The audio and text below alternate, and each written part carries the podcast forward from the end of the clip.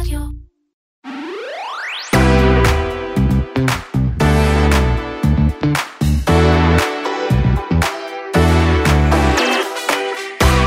השבוע נחשפה אה, פרשת מרמה לכאורה בחברת הפינטק הישראלית וסטו. אנחנו פעם שנייה בזמן קרוב מדברים על פרשת מרמה קשה בחברת הייטק ישראלית. נדבר על זה עם חושף הפרשה, אה, מאיר אורבך מכלכליסט. ונטפליקס פרסמה את הדוחות הרבעוניים שלה ומדווחת על עלייה בהכנסות, ברווחים ובמספר המנויים, הכל כנראה בגלל אותה פונקציה חדשה מעצבנת שמגבילה את שיתוף הסיסמאות שלכם. האם זו הסיבה ומה עוד צפוי לנטפליקס בעתיד? נדבר על זה עם... אה, איתי.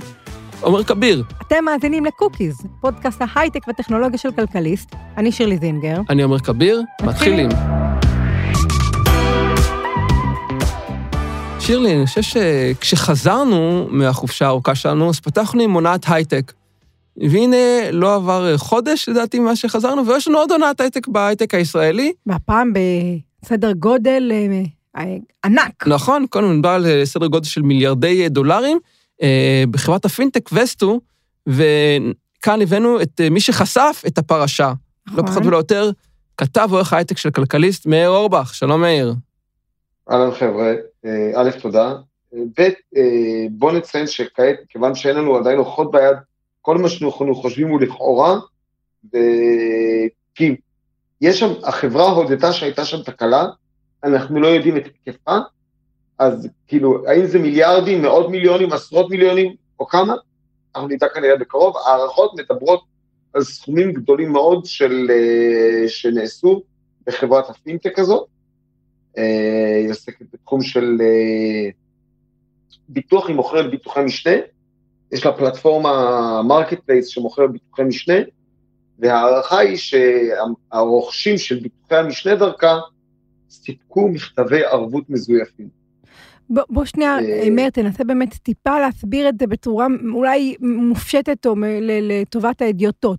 יש לנו את חברת וסטו, הם, אתה אומר, יש להם marketplace, הם מחברים בין חברות ביטוח לבין גורמים כן. אחרים, משקיעים, שבעצם סוג של קונים חלק מה... אה, סיכון הביטוחי של אותן חברות אה, ביטוח בתמורה לתשואה עתידית או משהו בסגנון הזה, והם בשביל לקנות את הביטוח הזה מציגים ערבויות, כשבעצם מה שאנחנו מבינים עכשיו שהערבויות האלה לא קיימות, או לכאורה לא בדיוק, תיארת קיימות. זה- תיארת את זה מדויק. כל חברת ביטוח לא מסוגלת לשאת בעול הביטוחים שלה לבד. אז מה היא עושה? היא חולקת את זה. החלוקה היא באמצעות מבטחי משנה.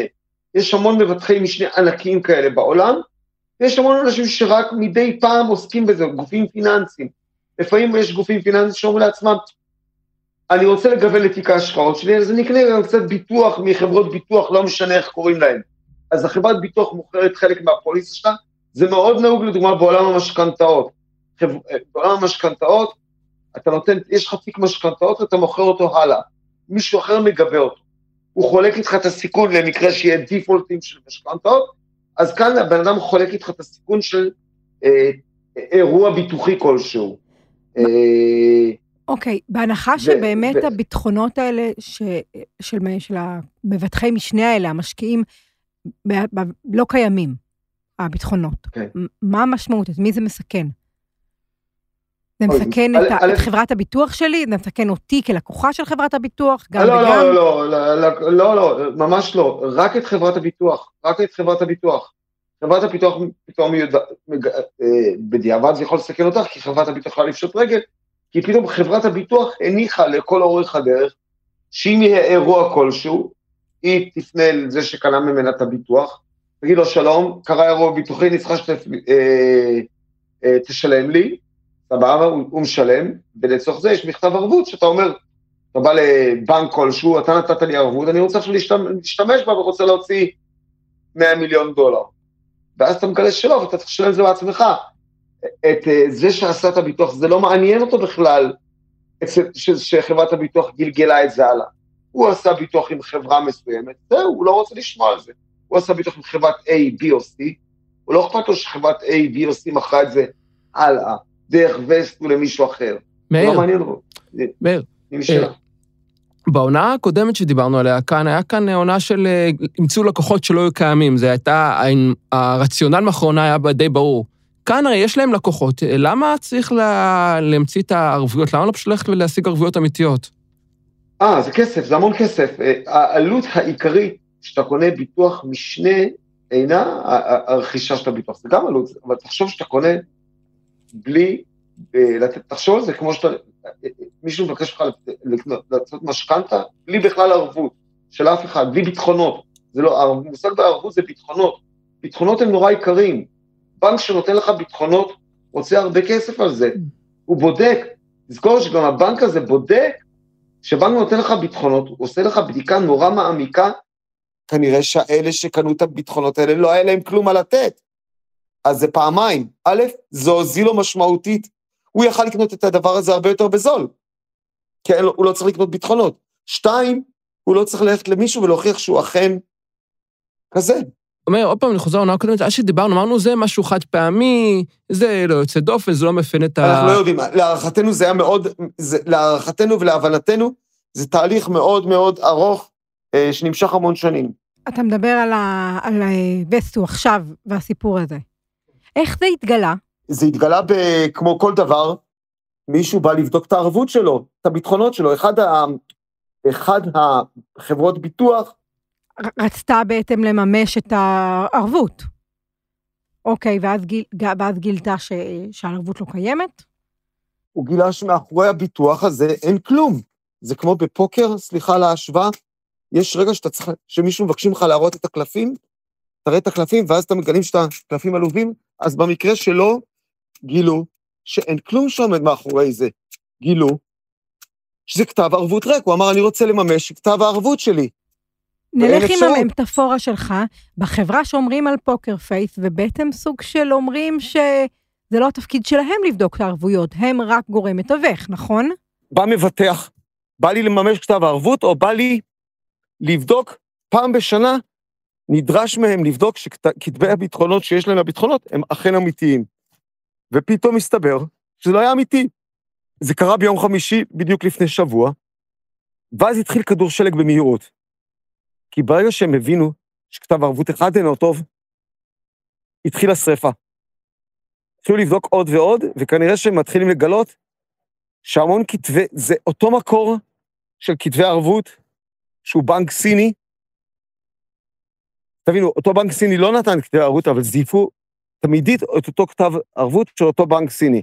זה בנק סיני שהוא אחד מהבנקים הגדולים בעולם. זה לא איזה בנק אה, פינתי בכפר סיני. אה, אני לא נוקב בשמו מפאת אה, חיסיון, אבל אה, אנחנו מדברים פה על סיפור גדול מאוד. זויפו שם במאות מיליונים, אם לא מיליארדים, של דולרים כתבי ביטחונות. כשדיברנו על ג'ונקו, אמרנו מדובר בפרשה נדירה, חד פעמית, והנה שוב פעם אנחנו נתקלים פה ב... אנחנו נתקלים פה בסיפור של מרמה שקשור לחברת הייטק ישראלית. מה, שוב אני חוזרת לשאלה ששאלנו גם אז, יהיה לזה השלכות על השוק הישראלי של חברות הייטק, של חברות פינטק? אני חושב בסופו של דבר כן, בשתי רמות להערכתי. אחד, אה, בסופו של דבר, ישראל מתגלה כי, כי כמו כל המדינות בארצות הברית התגלו הרבה פרשות מרמה, וחלק גדול מהן לא סימפטיות בכלל, וזה נורא מצער וזה נורא עצוב. שתיים, הרבה משקיעים מגלים עכשיו שהם היו צריכים לבדוק טוב, טוב, טוב יותר את הזה. תהליכי הבדיקה שידרשו סטארט-אפים לעבור עכשיו יהיו הרבה יותר מדוקדקים. שיכללו בין היתר גם כל מיני בדיקות, אה, אני מתאר לעצמי, אמינות של יזמים. אה, יש פה צל כבד דווקא, לא רק על, חב... על המשקיעים ועל ה... המסביב שלא עשו בדיקות טובות, אלא גם תכלס על יזמים.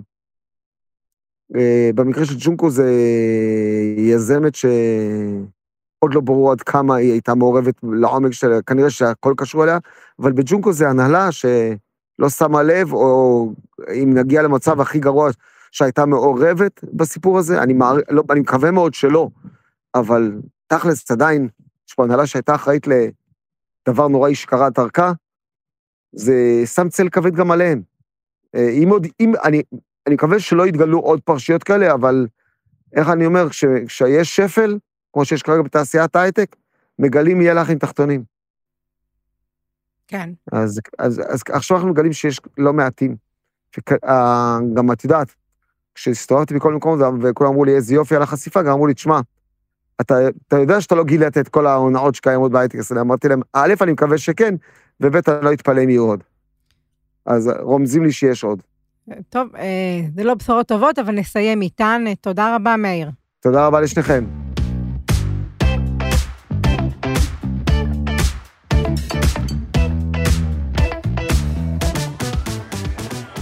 נטפליקס פרסמה השבוע דוחות הרבעון השני שלה, ואחד הדברים העיקריים שרואים שם זה עלייה במספר המנויים.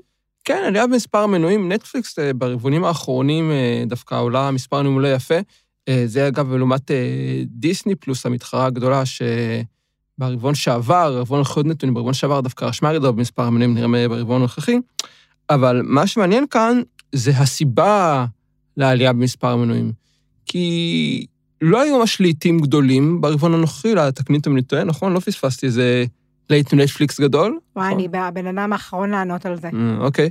לדעתי לא היו ממש לעיתים גדולים שמביאים את הקהל, והסיבה העיקרית להצלחה, לעלייה, וזה גם נטפליקס אומרת בעצמה בדוחות, זה התוכנית להגבלת אה, שיתוף הסיסמאות, או הם קוראים לזה שיתוף סיסמאות בתשלום. אה, או, זה מה שרציתי לשאול אותך. איך זה, זאת אומרת, הם לא אסרו לחלוטין את השיתוף אה, אה, סיסמאות, אלא הם המציאו איזה פטנט, נכון? כן, זה כאילו, איך שזה עובד, זה, זאת אומרת, כולנו ידענו שאפשר אה, לחלוק את הסיסמה של נטפליקס, הייתה לחלוק, גם... לחלוק, שלא לומר לחגוג. לחגוג, לחלוק. הייתה תקופה, אגב, שהם עודדו את זה. לפני, אה, כשחמש, עשר, עשר שנים, משהו כזה, לא זוכר בדיוק, הם עודדו, אנחנו דווקא בכיף שאנשים ישתפו את הסיסמאות, אנחנו רוצים שכמה שיותר אנשים יראו את התוכן שלנו. אבל אה, זה דברים מאוד נחמדים כשאתה סטארט-אפ קטן שצומח, מתי שאתה צריך להפוך לחברה שגם צריכה לייצר הכנסות ורווחים למשקיעים, ואז זה, זה קצת, התפיסה קצת משתנה. ושנה שעברה, אה, אחרי שהם רשמו צניחה ראשונה אי פעם במספר המנויים אה, הרבעוני, הם התחילו לשנות את התקליט, ויצרו איזו תוכנית חדשה, פונקציה חדשה, שתוסרות איך שזה עובד, שאם היא מזהה שאז באופן עקבי יש שיתוף סיסמה, על סמך כתובת IP, ואת יודעת, אם נגיד תסעי לחו"ל, לא יודע, כנראה לא, לא יקפצו עלייך, אבל אה, יש לה כל מיני מטריקות לזהות את זה, שיש מישהו שעושה שימוש בסיסמה של נטפליקס שלא באותו משק בית שבו נמצא בעל המנוי. אה, אז אה, יש לך, מציע, השימוש נחסם ויש אפשרות לשלם איזה תעריף שהוא לא תעריף מלא של בני מנוי. תעריף מוזל יותר? כן, ל... כדי לשתף את הסיסמה. מה הביטוי שזה קיבל בדוחות שלהם? לפי נטפליקס זה התבטא, א', במנויים חדשים, את עלייה במספר המנויים, וגם התבטא בעלייה בהכנסות, ההכנסות עלו ב-2.7 אחוז, עמדו על 8.19 מיליארד דולר, והרווח, גם הרווח היה באמת טיפוס מאוד יפה של הרווח, עלה ב-3.3 אחוז ל-1.49 מיליארד דולר. זה מעניין כי אנליסטים דווקא חשבו שהרווח של נטפליקס ירד. מעניין. אני חושבת שהמסר האופטימי פה זה לראות שבסוף אנשים מוכנים לשלם עבור תוכן איכותי. האם תוכן נטפליקס איכותי? אנשים מוכנים לשלם בעבור נטפליקס. האם הוא איכותי? אני, אני, אני, אני חייב להגיד שבחודש האחרון, הדבר היחיד שראיתי בנטפליקס זה קופה ראשית. למה בנטפליקס? מה רע ביוטיוב? כי זה שם, כי זה שם. אם יש משהו אחד שאני רואה בטלוויזיה, זה קופה ראשית. אז הנה, אבל בנטפליקס... אני לא צריכה נטפליקס בשביל זה. תראי, נכון, אבל נטפליקס זה יותר נוח מיוטיוב. יוטיוב, ברגע שאתה, נטפליקס, ברגע שאת רואה פרק, פרק הבא כבר מוכן, אנחנו לא צריכה להתחיל לחפש אותו ביוטיוב, את יוצאת, יוטיוב זה פחות מסכימה, חוויית סטרימינג. מסכימה. ואפשר גם גם אפליקציה של כאן שהיא מצוינת כשהיא לא קורסת. פשוט זה, זה, זה הנוח, זה נוחות, זה, של, זה הסיבה שאני רואה את זה בנטפליקס. וכרגע אין סדרות שאני כל כך רואה. אני אגיד לך איפה אני רואה עכשיו הרבה סדרות, אני שמתי לב. Apple TV. אני חושב שזה שירות סטרימינג. חוזרת הרבה בהמלצות השבועיות. נכון. זה שירות סטרימינג שאני באמת לב שאני רואה בו הכי הרבה סדרות, הוא הכי מוצלח שמביא גם חדשות, גם כאילו סדרות שחוזרות, יש, פה, יש לו את העצה שלפחות לי, הכי מדברים שכבר אמרנו את זה בעבר. גלשנו פה ל cookies. כן, נכון. לא ל cookies, לקוקיות. לקוקיות. אז יאללה, בוא נמשיך כבר לקוקיות.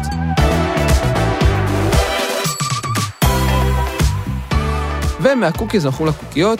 שירלי, הקוקייה שלך להשבוע טוב, אז אה, החום הנוראי בחוץ אה, באמת אה, לא ממש מקדם או מעודד לצרוך תוכן כבד. אז מה שאני מוטל מתערב זה איך להתרענן בקיץ הישראלי הנורא, וזה בעזרת אה, בבל טי. יש בבלטי בישראל? יש בבל טי בישראל כבר לא מעט זמן, וואי, אבל אני אני חושבת מת על שיש... בבל טי, אף פעם לא ראיתי בישראל. זה מדהים, ויש, אני חושבת, דווקא איזושהי אינפלציה של מקומות ש, שנפתחים. אה, באזור אה, הבית שלי במרכז תל אביב, אה, רק ברחוב שלי יש אה, משהו כמו שניים, שלושה מקומות. אה, אל מי שלא מכיר, אה, אה, משקה אה, תה קר אה, ממוצא אסיאתי, אבל אני חושבת שצמח אולי דווקא בארצות הברית, וזה בעצם תה אה, קר בכל מיני טעמים, עם כל מיני תוספות, עם אה, חלב, עם קצפת, עם אה, קרמל מלוח, עם מה שתרצה היום. שצריך להגיד שהשוס שם זה, בדיוק, זה הבאבלס, אוקיי? שזה או, או פניני טפיוקה, או מה שהם קוראים לזה אה, בובה, בובה, משהו כזה, שזה גם כן מין עיגולי אה, פרי כאלה, אה, שיש אה, בתוך המשקה, אה, וזה נהדר. רק בר, ברחוב שלי, כאמור, אמרנו, יש שניים, שלושה מקומות, כולל מקום חדש, גילוי נאות של מכרה או חברה, אז תחפש, ואני בטוחה, לפחות בתל אביב, שתמצא לא מעט מקומות. מוכנה לשלוח לכמה המלצות ספציפיות בפרטי. תשלחי, נדע כשזה באמת תפס כשזה יגיע לפתח תקווה. או. תתפלא. מאזיננו מפתח תקווה, ספרו לנו על הבאבל טי באזורכם. עומר, ומה ההמלצה שלך להשבוע? ההמלצה שלי השבוע, אה, יש חופש גדול, ואני רוצה להמליץ על ספרים לילדים. אה, לילדים שכבר קוראים, אה, עולים לב' או עולים לג', לנו מזה, אה, סדרת הספרים של תפיתי, אה, ספרים אה, במקור, אה, כתבה סופרת גרמניה, תורגמו לעברית, ספרים לראשית הקריאה על אה, עלילותיה של אה, סוריקטה, שחיה בסוואנה באפריקה, והמשפחה שלה והחבר הכי טוב של, שלו, יותר נכון, החבר הכי טוב שלו, אה, פינזל, שהוא חזיר בר, עם חיבה לאיברי גוף שעושים, מייצרים גזים שונים. סדרת הרפתקאות לילדים מאוד חמודה, מאוד כיפית, עם איורים ממש יפים. אה, פשוט ספרים כזה שכיף לקרוא עומר, לילדים קטנים. ילדים קוראים עדיין? אז uh, הילדים שלי, כן. אני, יונתן, כאילו, הבאתי לו, הוא הכיר את הספרים עוד קודם שהייתי מקריא לו, אבל עכשיו הלכנו לספרייה, לקחנו איזה כמה ספרים של אה, תפיתי, שהוא עוד לא קרא. הבאתי לו שיתחיל לקרוא לבד, בהתחלה, לא, זה, כי הוא אף פעם לא קרא ממש ספר לבד, הוא זה סיים כיתה א'. מכאן לכאן, uh, סיים שלושה ספרים בשלושה ימים. וואי, מדהים. אז uh, תנסו את פינזל, אם ילדים שלכם לא אוהבים לקרוא, אולי לזה הם יתחברו, את תפיתי, לא את פינזל. אם ילדים שלכם לא אוהבים לקרוא, אולי לזה הם יתחברו. זה ההמלצה שלי השבוע. נשמע כיף. אלו היו קוקיות וה cookies שלנו לשבוע, אני עומר כביר. אני שירלי זינגר. תודה לאופיר גל מסוף הסאונד סטודיוס, ואם אהבתם, חפשו אותנו בגוגל פודקאסט, אפל פודקאסט, ספוטיפיי, או איפה שאתם מאזינים לפודקאסטים שלכם וירשמו אלינו. להתראות בשבוע הבא.